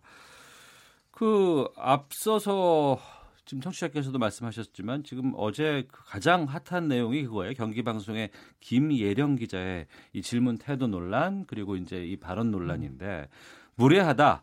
기자로서 공격적인 질문을 하는 당당함이 있다. 이런 어, 상반된 해석들이 나오고 있고 음. 뭐 대통령도 그렇고 기자도 그렇고 그런 불편한 거- 질문과 답변이 있을 수는 있지만 여기에 대해서 너무 어, 이후에 평가들이 과도하게 대립되고 있다. 음. 이런 측면들은 또 문제가 되고 있고 이것만 부각시키는 것도 잘못되어 있다라고 얘기하는데 여기에 대해서 좀 말씀 나눠보죠. 어떻게 보세요? 아, 지금 기자. 그 한국 정서로 보면 원래 그 기자님이 뭘 물어보려고 한지 다 이해했어요. 네네. 근데 그 질문을 굳이 그런 식으로 물어봐야 되느냐? 오케이 음. 여기까지 다 이해돼요. 네. 근데 이런 지적을 정부가 해줘야지. 음. 같은 기자들끼리 거기 현장에서 네. 조선일보이든 한겨레이든 다 음. 동맹을 맺어야 되거든요. 네네. 왜냐하면 기자가 대중의 대표 여자이고 앞에 있는 대통령이 무슨 사상이든 간에 그냥 정치인이고 네. 거기 이제 동맹을 해줘야 됐는데 그 이번에 그 기자분을 한쪽이 돌을 던지고 한쪽이 이렇게 보호하는 모습이 좀 약간 정이 떨어진 모습이에요. 음. 예를 들면 터키에선 얼마 전에 터키 국가 대표팀이 네. 대표팀의 감독, 네. 들면 박항서 감독 같은 음. 터키의 감독, 터키 사람인데 기자회견 중에 그 기자 한 명한테 무례한 행동을 했거든요. 네네.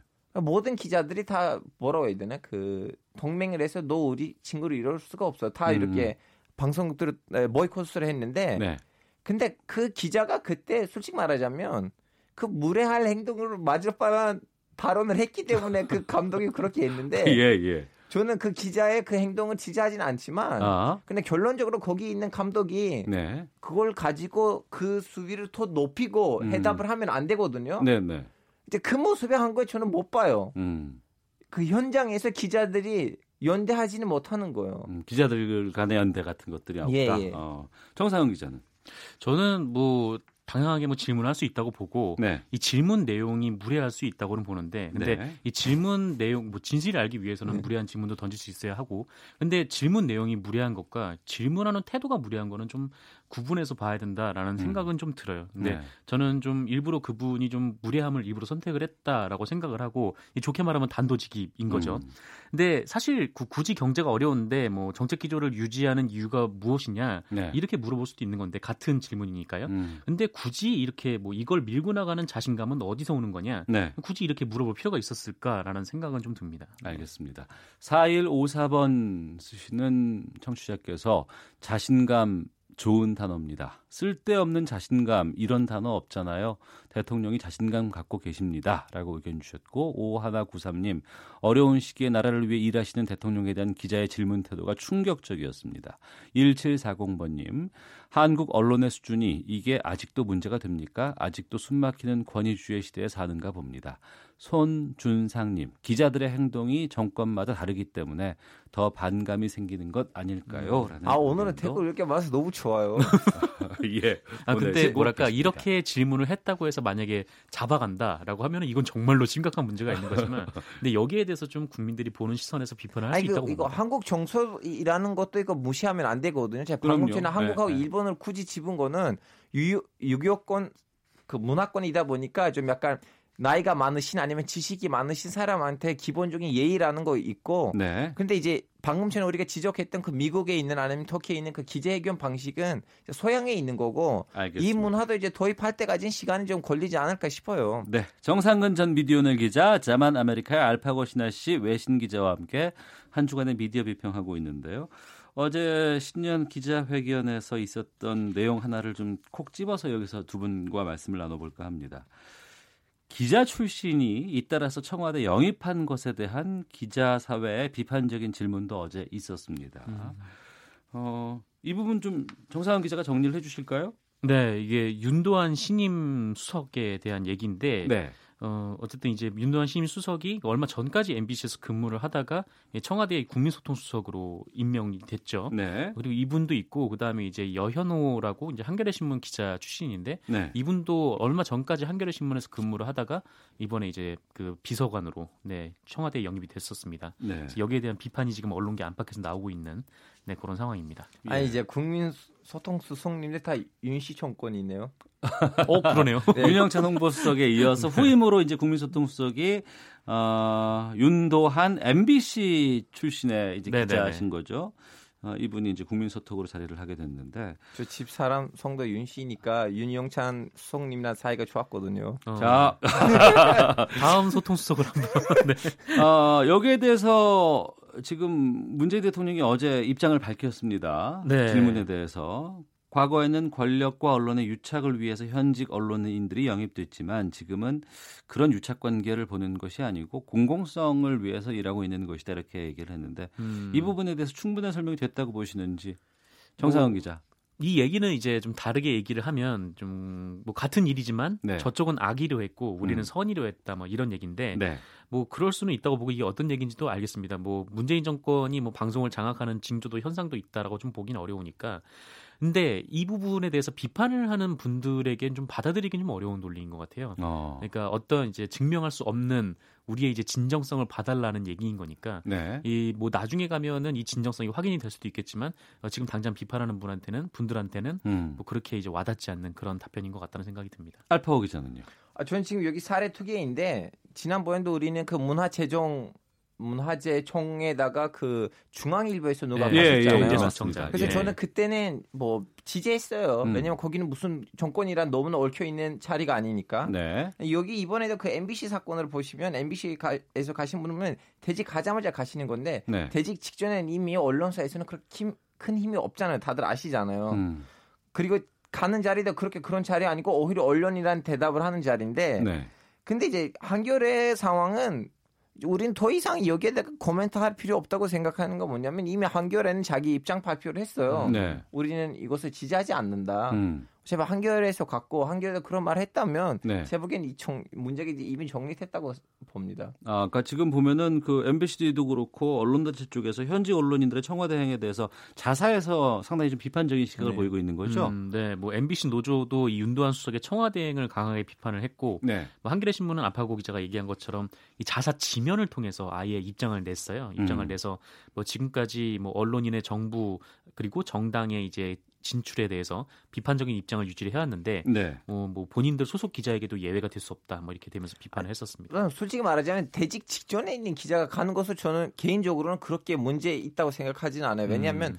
그 방송국의 언론 흐름에 영향을 미친 사람을 간다면 그래 그래서 무슨 말이냐면 나이가 좀 중당 정도 아직도 음. 거기서 언론 흐름에 영향을 미치는 사람이라면 저는 그건 문제 있다고 생각하는데 네. 이 윤도한 신 기자님이 이미 MBC에 오시기 MBC에 있을 때 그렇게 큰 영향을 미치지 않는 상황인데 음. 가는 자리도 언론이랑 대화하는 자리이니까 모르겠어요 저는 개인적으로. 과거에 이제 언론들이 언론인들이 네. 어, 과거 정권에서 청와대를 언론인들이 현직에 있다가 바로 가는 것에 대한 비판은 상당히 좀 많이 했었습니다. 그죠. 뭐 대표적으로 대표- 이제 네. 청와대로 이제 대변인으로 간 민경옥 전 KBS 앵커가 갔을 때도 이제 내부적으로는 상당히 많은, 많이, 많은 반발이 있었고 네. 아침에 기사 쓰고 아침에 방송하다가 오후에 청와대로 들어가는 부분에 대해서도 현지 언론인들은 불만이 상당히 많았었는데 네네.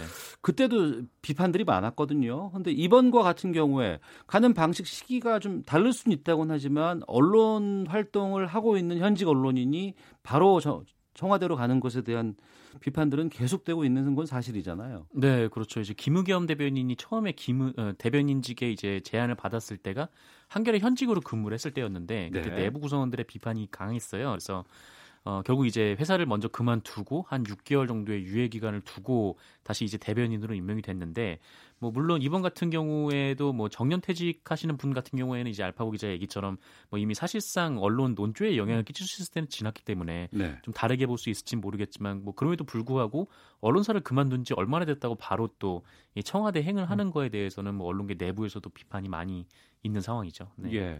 여현호 국정홍보비서관의 경우에는 한겨레 출신인 네. 어, 이 앞서서 있었던 정권에서 이런 내용에 대한 비판적인 또 시각을 드러낸 기사도 시- 썼다는 얘기를 들었어요. 네, 맞아요. 사설을 썼는데 네. 뭐 사설이 뭐 거기에 대한 이제 비판을 하는 거였죠. 어떻게 유예 기간도 없이 바로 어. 예, 정치권으로 갈 수가 있냐, 뭐 이런 내용이었습니다. 예. 8672번 님께서 그럴 수도 있겠다는 생각입니다. 다음 수석은 당신이 1년 전에 사직하라고 할 수는 없겠지요. 라고 뭐 갈 수도 있다는 입장에 대해서 의견 보내주셨고 1740번님께서는 전형적인 내로남불입니다. 고사선거인데 이거 풀어주셔야죠. 어, 1740님. 네, 고사선물. 77번님께서는 진보 언론인의 청와대 행 참으로 음. 실망입니다라는 또 평가도 있는데요. 알파오 기자는 현직 언론인들이 청와대로 바로 가는 것에 대해서는 어떻게 보세요? 선생님 사실 이거 한국 사람들이 민주주의를 받아들이면서 만드는 일종의 윤리거든요. 네. 저는 이 윤리를 사실 외국에서 못 봤어요. 아 외국엔 음. 없어요, 잘? 저는 이제 많은 사례를 봤어요. 음. 현직 그 대통령 어, 고문 아니면 비서실장인데도 네. 사설 쓰는 기자들 많이 알아요. 음. 외국의 사례. 네. 저는 한국에서 이거 보고 와 한국 사람들이 민주주의에 대고 뭔가를 추가했구나 어. 이런 윤리를 만들었구나 원래 민주주의는 서양에서 왔는데 네. 그래서 이제 한국이 만들었음에도 불구하고 아직도 이렇게 다소의 문제들이 있긴 하지만 아직도 유행 아니잖아요. 이걸 네. 누구나 다 뭐 위반하려고 하는 상황이 아니잖아요. 음, 알겠습니다. 자, 어제 있었던 신년 기자회견에 대한 여러 가지 의견들을 좀 살펴봤습니다. 전반적으로 봤을 때 두 분도 그랬고 문재인 대통령이 언론과의 만남을 좀 자주 했으면 좋겠다 이런 지적들이 좀꽤 음. 나오고 있는 상황인데 어, 결론적으로 이번 기자회견을 통해서 좀 언론과 좀 더 가까운 사이가 됐다고 보시는지 앞으로 어떻게 하는 게 바람직하다는 의견이실지 정상훈 기자부터 말씀해 주시죠. 네, 뭐 형식에 대한 뭐 반응은 좋았던 것 같아요. 현지향에 음. 있는 기자들도 뭐 웃음소리도 간간히 나고 네. 좋았던 것 같은데, 어 근데 아까 이제 말씀하셨던 빨파고기다 그렇고 이제 저도 말했듯이 좀 이런 자리가 좀 자주 음. 마련돼서 좀 음. 이런 소통의 기회가 자주 있어야 또 여러 명의 기자가 질문할 수 있고 다양한 의견이 담길 수도 있다라고 생각을 합니다. 네, 알파오 기자. 그 문재인 대통령님이 지금 에, 이제 뭐라고 해야 돼? 청와대로 가시고 난 다음에 바로 한 일주일이나 이주일 안에는 무작정 갑자기 춘추관에 가서 그 춘추관에 있는 기자 선배들이랑 만나서 얘기하고 셀카를 찍었거든요. 네네. 저는 그걸 보고 아 너무 좋겠다. 음, 그런 그래서- 일들이 좀 자주 있었으면 그래서 그 좋겠다. 이미지가 네. 앞으로 더 많이 나왔으면 좋겠어요. 알겠습니다. 자, 정상근 전 미디어오늘 기자, 자만 아메리카 알파고 시나씨 외신 기자와 함께 한 주간의 미디어 비평 watchdog 감시견 진행을 했습니다. 두 분 말씀 고맙습니다. 네, 고맙습니다. 네, 감사합니다. 헤드라인 뉴스입니다. 426일간 굴뚝에서 고공농성을 벌여온 파인텍 노조가 모 회사 측과 교섭을 타결했습니다. 해외 연수 중 가이드를 폭행해 고발당한 경북 예천군 의회 박종철 의원이 오늘 오후 경찰에 소환돼 조사를 받습니다. 60세 이상 취약계층에 대해 무릎 관절염 의료비 지원이 확대됩니다. 또 의료비 부담을 높이던 비급여 항목에 대해 상급 병실료 등 일부를 제외하고 지원금 혜택을 줘 기존 한쪽 무릎당 평균 48만 원 가량이던 지원금 수준을 최대 120만 원까지 높입니다. 전세값이 약세를 보이면서 전국의 주택 전월세 전환율이 8년 만에 최저치를 기록했습니다. 대구시에서 홍역 환자가 잇따라 발생해 보건당국이 예방접종을 권고했습니다. 편의점 도시락을 전자레인지에 조리하면 세균수가 조리 전보다 77%에서 최고 99.9%까지 크게 감소하는 것으로 조사됐습니다. 지금까지 헤드라인 뉴스 정한나였습니다. 이어서 기상청의 송소진 씨 연결합니다. 미세먼지와 날씨 정보입니다. 하늘과 공기 모두 답답한 상태입니다. 현재 전북 익산에 초미세먼지 주의보가 발효 중이고 전국 대부분 지방에서 초미세먼지 농도가 나쁨 단계를 보이며 평소보다 두세 배 정도 높게 나타나고 있습니다. 대기가 정체된 가운데 중국발 오염물질까지 더해지면서 공기가 많이 탁해졌는데요. 오늘 서쪽 지역은 종일 미세먼지 농도가 나쁨 단계를 벗어나지 못하겠고 동쪽 지역도 공기가 다소 탁할 것 으로 예상돼 주의를 하셔야겠습니다. 오늘 하늘에는 가끔 구름이 많이 끼겠지만 제주도와 전라도 그리고 경남 지역은 밤부터 내일 아침 사이에 비나 눈이 조금 오는 곳이 있겠습니다. 한낮 기온은 서울 5도, 대전 7도, 대구 8도, 광주 10도 등으로 어제보다 2도에서 5도가량 높겠고 주말 동안에도 평년 기온을 웃돌며 온화한 날씨가 이어질 전망입니다. 현재 서울의 기온은 5.8도입니다. 미세먼지와 날씨 정보였습니다. 이어서 이 시각 교통 상황을 KBS 교통정보센터 김미영 씨가 전해드립니다. 네, 교통정보입니다. 아직까지는 점심시간의 여유가 그대로 이어지고 있는 도로 상황입니다. 주말을 앞둔 금요일이라서 오후 정체 조금 빨리 시작될 것으로 예상되고 있는데요. 아직까지는 상습적인 정체 구간 수도권 중심으로 밀리고 있는 정도입니다. 경부고속도로 서울 쪽 기흥 부근과 수원 사이 그리고 달래내 부근에서 반포까지 정체되고 있습니다. 반대 부산 쪽은 잠원과 서초 다시 신갈 분기점에서 수원 사이로 정체되고 있고요. 서울 외곽순환고속 고속도로는 양쪽 방면 모두 송내 쪽으로 속도가 떨어지고 있습니다. 일산 판교 쪽 서운 분기점부터 송내까지 반대쪽은 장수에서 송내 사이로 속도 떨어지고 있습니다. 남해고속도로 순천 방면 진교 부근 1차로에서는 승용차 사고를 처리하고 있는데요. 사고 구간 잘 살펴서 지나셔야겠습니다. 서울 시내 북부간선도로 도심 방면 묵동 나들목에서 하월곡 사이로 정체되고 있습니다. 그리고 동부간선도로는 도심 쪽 노원교에서 월계 1교 사이로 속도 떨어지고 있습니다. KBS 교통정보센터였습니다.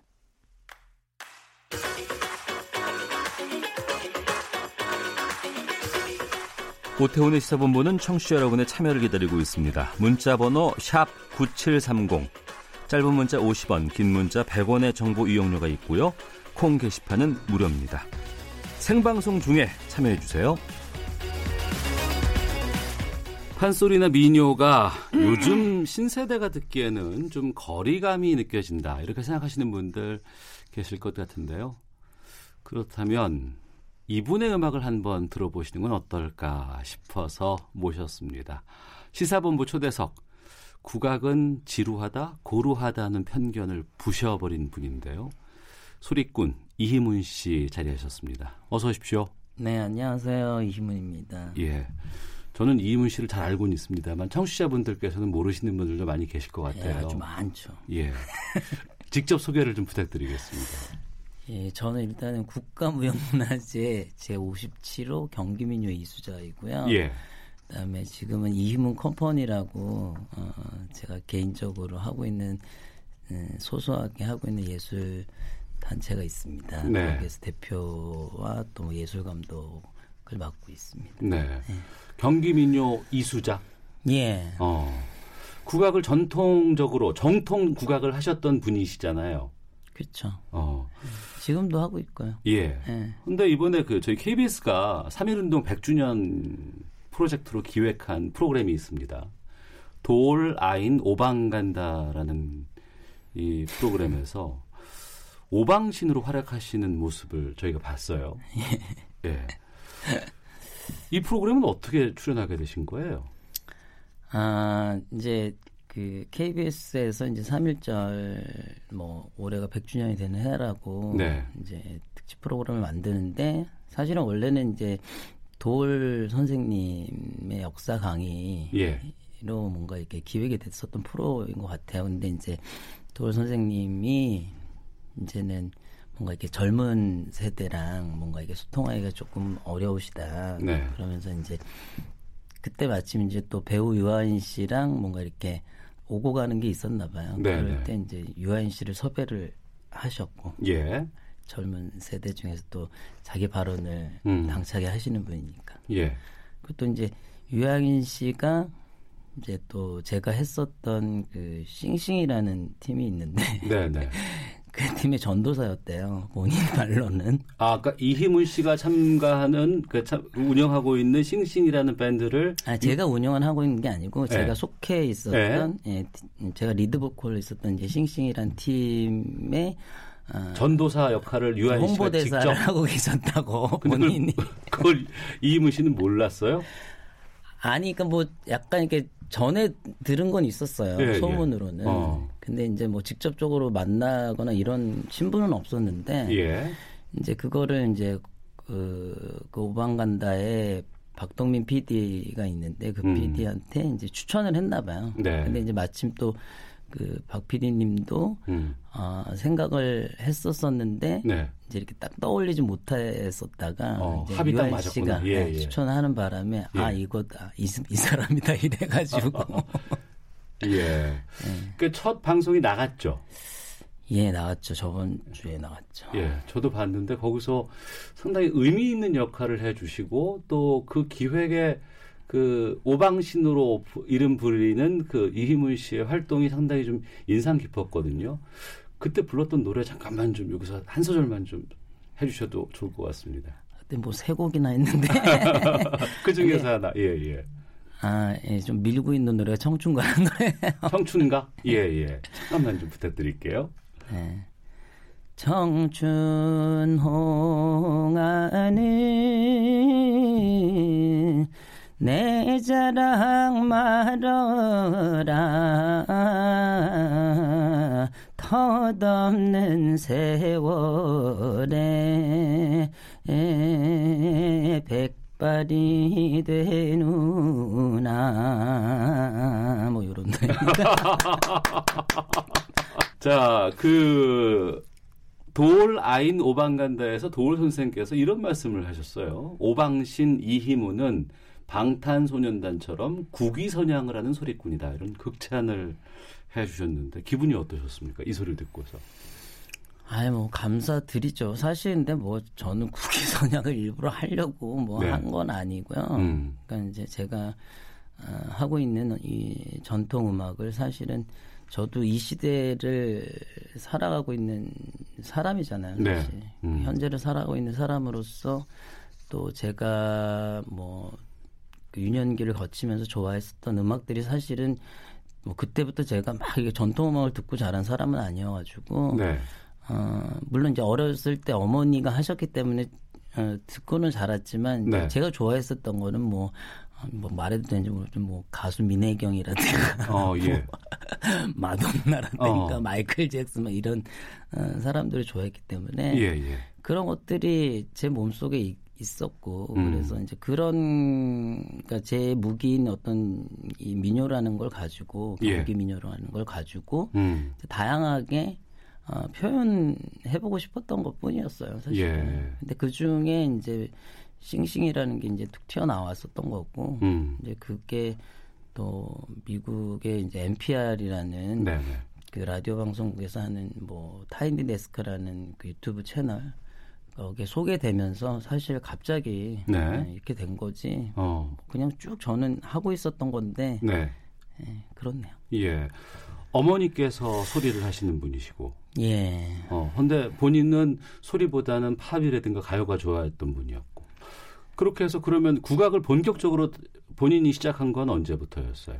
저는 좀 사실 기존에 국악 뭐 이렇게 명창 소리 듣는 분 네. 요즘 활동하시는 분들보다는 확실히 좀 늦죠. 저는 음. 20대 후반에 시작을 했어요. 20대 네, 후반에 네. 보통 어렸을 때부터 주로 하지 않습니까? 그런 분들이 많죠. 어. 그리고 이제 최근에 하는 친구들 같은 경우는 이제 뭐 대학 가려고 시작하는 친구들도 많고요. 예, 예. 사실 뭐 그런 뭐 좋아서 시작하는 친구들도 많지만 그러니까 어. 보통 어렸을 때부터 시작한 분들이 많죠. 음. 근데 이제 저 같은 경우는 뭐 아시다시피 그 뱃속에서부터 듣고 자랐으니까 네, 그냥 네, 이게 네. 어. 그냥 몸에는 있었던 것 같아요. 그래서 조금 아. 빨랐던 것 같아요. 예. 네. 다시 돌아가서 그 도라인 오방간다에서 오방신이라는 역할을 맡고 계시잖아요. 네. 예, 이 오방신은 어떤 의미입니까? 그래서 오방이라는 게 사방을 뜻하고요. 동서남북 음. 그다음에 그래서 이제 여러 가지 측면으로 우리가 얘기를 해볼 수 있지 않겠느냐 네. 모든 이야기들을 음. 뭐 그러니까 다 어, 사실은 다른 그러니까 모르겠어요. 그러니까 우리나라가 좀 뭐 유교 사상도 있고 막 그래가지고 음. 뭔가 이렇게 이게 맞다 그러면 그걸로만 이렇게 몰리는 그런 경우가 많잖아요. 네, 근데 네. 이제 다 각자 다른 음. 그뭐 스타일도 있고 생각도 있고 이런 것들이 다 존중받아야 되지 않겠느냐 네. 뭐 이런 의미에서 어. 어, 그런 것 같은데요. 예. 그 안에서 그 저는 의상이라든가 이제 분장이라든가 예. 머리라든가 이런 부분들이 좀 독특하다고 해야 될까요? 그런 느낌을 네. 좀 많이 받았습니다. 뭐 툭툭 할수 있죠 우리나라에서는. 어. 그러니까 남성인데 하이힐 높은 굽의 하이힐을 신고 있고 네. 머리가 막 귀신처럼 막 풀어오르는 흰색의 머리를 하고 있고 그리고 딱 달라붙는 그러한 옷을 입고 네, 있고 코르셋도 하고 있고요. 예 그런 의상을 하는 특별한 이유가 있을까요? 글쎄 뭐 지난번 방송에서도 제가 이제 뭐 그런 얘기를 했는데 그런 질문들이 들어오더라고요 또 네네. 방청국에서 어, 어. 그래서 제가 그냥 내 맘이라고 했어요. 내 마음. 근데 그런 옷을 입고 국악을 한다는 게 이제 일반 분들은 좀 낯설지 않을까 싶어요. 그러니까 이제 전통 음악을 한다고 하면은 이제 어떤 기존에 생각하시는 어떤 그 틀이 있는 것 같아요. 그렇죠. 예. 예스러운 복장을 해야 되고 뭐 예. 이런 느낌들. 예. 근데 지금 사실 그 젊은 음. 친구들 국악 그러니까 이게 전통 음악 하는 친구들 보면 네. 뭐 클럽에도 가고 다 해요. 네, 네. 근데 굳이 꼭 뭐 어, 그렇게 해야 되는가? 음. 그러니까 저 같은 경우는 사실 이제 어떤 여러 가지 의미가 있었어요. 네. 음, 제 개인적인 작업에서부터 이런 것들이 출발을 했었고, 음. 근데 이제 제가 저 경기 민요라는 거를 경기 소리라는 거를 했었을 때 네. 뒤늦게 시작을 했지만 들어와서 보니 음. 이 경기 소리 하시는 분들이 그러니까 제가 태어날 때부터도 이제 저희 어머니가 소리하는 걸로 들었고, 예. 그러니까 전부 여자 선생님들이 많으시더라고요. 아, 경기 민요를 네, 하시는 분들이. 그래서 근데 제가 역사를 좀 들여다보면서 음. 공부를 해 보니, 네. 그러니까 역시 시작은 우리나라는 음, 남자 음. 어, 분들이 소리를 먼저 또 이렇게 활동을 하시고 그런 기록도 있고 남아 있고 네네. 그리고 남자분들의 어떤 그런 소리의 어떤 활동 그 뭐라 그럴까 스타일이라 그럴까 네네. 그런 것들은 지금 사실 이제 홍대 가면 인디 밴드들 막 음. 활동하잖아요. 네네. 자기가 굉장히 자유로운 영혼들이 많잖아요. 음. 예전에도 그랬더라고요. 네. 근데 이제 뭔가 일제 강점기를 지나면서 우리나라의 어떤 그런 뭐 기생 문화가 들어오고 어. 그러면서 이제 소리를 이제 남자 소리꾼이 이제 그 상품화를 시키기 위해서 예. 이제 여자들 여자분들한테 소리를 가르치고 음. 그러는 과정에서 이제 도시식 교육으로 변하면서 네. 그게 뭔가 이렇게 틀이 잡혀가고 아. 정형화되면서 예, 예. 뭔가 예. 이제 여자 소리꾼들이 훨씬 더 상품성이 강하니까 어. 여자 소리꾼들이 많이 살아남고 남자 예, 예. 소리꾼들은 다 이제 점점 사라져간 거죠. 음. 그 안에서 제가 어, 소리를 시작했기 때문에 남자로서 이 경기 소리를 하는 데 있어서 굉장히 여러 가지 어려운 점들이 사실 많았어요. 네. 예. 그래서 이- 이런 것들이 왜 이렇게 힘들까? 음. 그리고 또 이게 소리가 굉장히 여성화 많이 되어 있고. 예. 예, 그래서 그런 것들을 확실히 남자의 어떤 예, 입장에서 뭐그 음역대라든가 뭔가 여러 가지 측면에서 음. 하는 것들이 좀 여러 가지 힘든 점들이 많았거든요. 네. 그래서 소리를 여자 선생한테 소리를 배우니까 여성스러운 소리를 할 수밖에 없는 그냥 자연스러움인데 음. 그럼 내가 여성이 돼보자. 어, 그래서 여성의 복- 옷을 입어보자. 예, 예. 뭐 이런 아. 마음도 있었고. 예. 또 그리고 한국 전통 음악의 뿌리라는 게 무속의 음악이 에요. 예, 예, 예. 그래서 그 무속 음악을 관장하던 게 음. 무속인들이고 그래서 네. 그 무속인들의 어떤 이미지를 따온 것도 사실은 있어요. 음. 굉장히 화려하고 네. 뭔가 그런 것들을 현대판으로 뭔가 바꿔보자. 아. 그래서 현대적인 구판을 만들면서 그런 이미지를 갖다 쓰면서 뭔가 화려해지고 반짝반짝거리는 걸 하고 뭐 이런 여러 가지 의미가 있죠. 알겠습니다. KBS 라디오 오태훈의 시사본부 소리꾼 이희문 씨와 함께 초대석 꾸며가고 있는데요. 경기 민요의 특징을 좀 나타낼 수 있는 소리 잠깐만 좀 부탁드릴게요. 뭐 이제 가장 대표적인 게 뭐 창부타령이라는 노래예요. 예. 이게 이제 무소 음악에서 이제 나온 건데 네. 가락 자체가 음. 아니 아니 노지는 못하리라 창문을 닫혀도 스며드는 달빛 마음을 달래도 파고드는 사랑 이렇게 간드러지잖아요. 아, 예, 예, 예, 예. 어, 미치겠네, 이게 지금. 미치겠죠. 소리에 너무 감동이 와서. 자, 이문 씨가 그동안 작업해온 음악들을 이렇게 보면 싱싱도 그렇고요. 또 네. 이문 컴퍼니에서 하는 작업들도 보고 현대와 전통이 공존하고 있다는 느낌을 참 많이 받게 됩니다. 네. 음, 그게 우리 국악이 가야 될 방향인 것인지 아니면은 나는 그렇게 가야겠다고 생각을 해서 가시는 건지도 궁금하네요.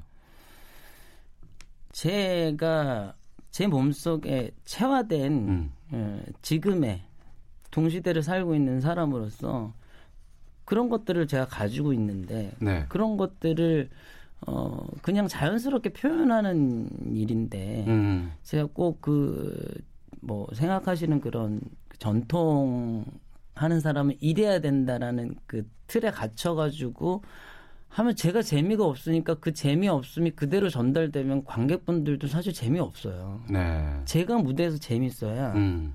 관객분들도 그 에너지를 똑같이 받아가시 더라고요. 어, 싱싱도 그렇고 해외 나가서도 이제 이러한 이제 활동들을 프렐류드랑 같이 하는 한국 남자라는 프로젝트도 그렇고 네네. 그건 이제 재즈로 음. 한 건데 뭐 그것도 나름대로 해, 어, 해외에서 해외 공연 가서 또 좋은 반응을 얻고 있고 네.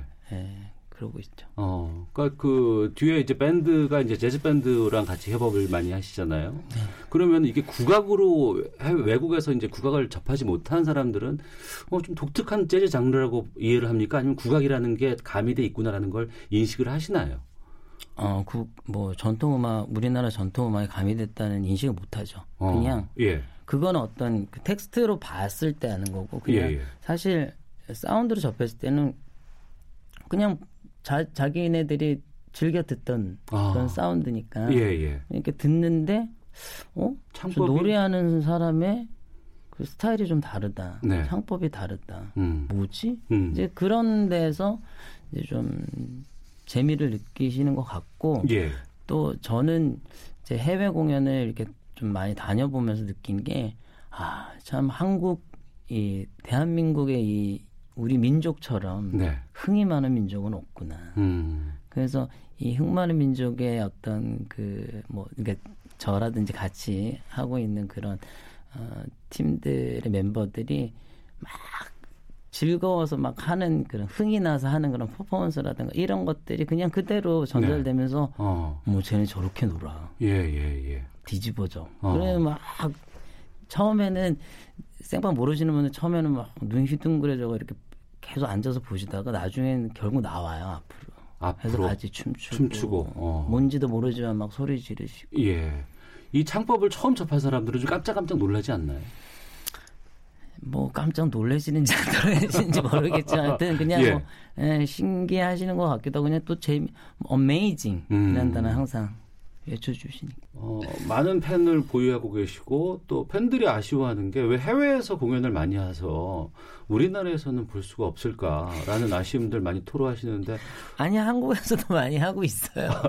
근데 이제 아무래도 뭐라 음. 그럴까 음, 우리나라 공연 문화가 사실 예전 같지는 않거든요. 어떤 뜻이죠? 어, 이제 공연장을 찾는 관객분들이 사실 많이 줄어가고 있어요. 음. 음, 어렵죠.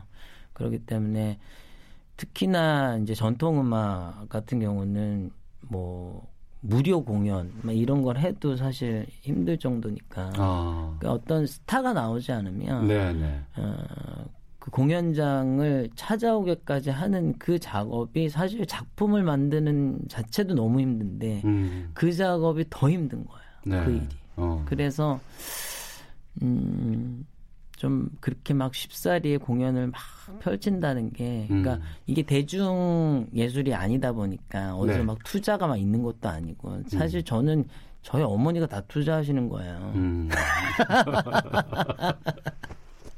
오늘 공연이 있다면서요? 예, 잠실에 네, 네. 예, 거기 이제 저스트 케이팝이라고 어. 새로운 공간이 생겼는데 거기서 이제 그 프렐류드랑 놈놈이랑 같이 하는 그 한국 남자라는 공연을 네. 합니다. 한국 남자.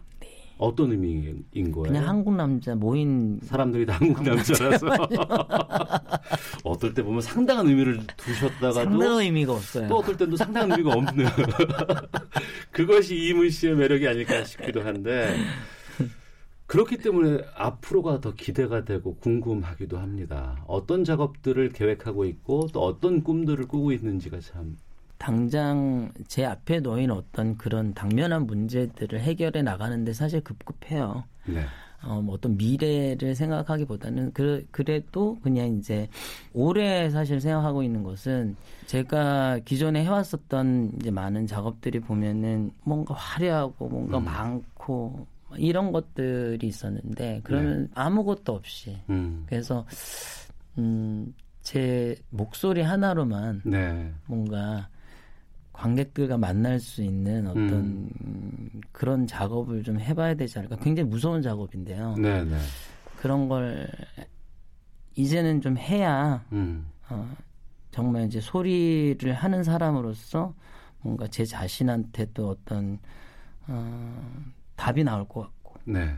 전 처음에는 이문 씨가 국악계 쪽에서 뭐 이단화가 아닐까 싶었는데 오늘 말씀을 좀 나눠보니까 정말 국악의 가장 핵심이 될 수 있는 그러한 고민들을 참 많이 하고 있는 분이 아닐까 생각이 들었습니다. 아유, 오늘 참 좋은 말씀 많이 들었네요. 자, 오태훈의 시사본부 초대석 독특한 우리 음악으로 세계인의 관심을 끌고 있는 소리꾼 이희문 씨와 함께했습니다. TV로 오방간다 계속해서 마칠 때까지는 저희가 모습을 볼 수 있는 거죠? 예, 뭐 중간에 사라지냐는 프로가. 알겠습니다. 자, 소리꾼 이희문 씨였습니다. 고맙습니다. 감사합니다.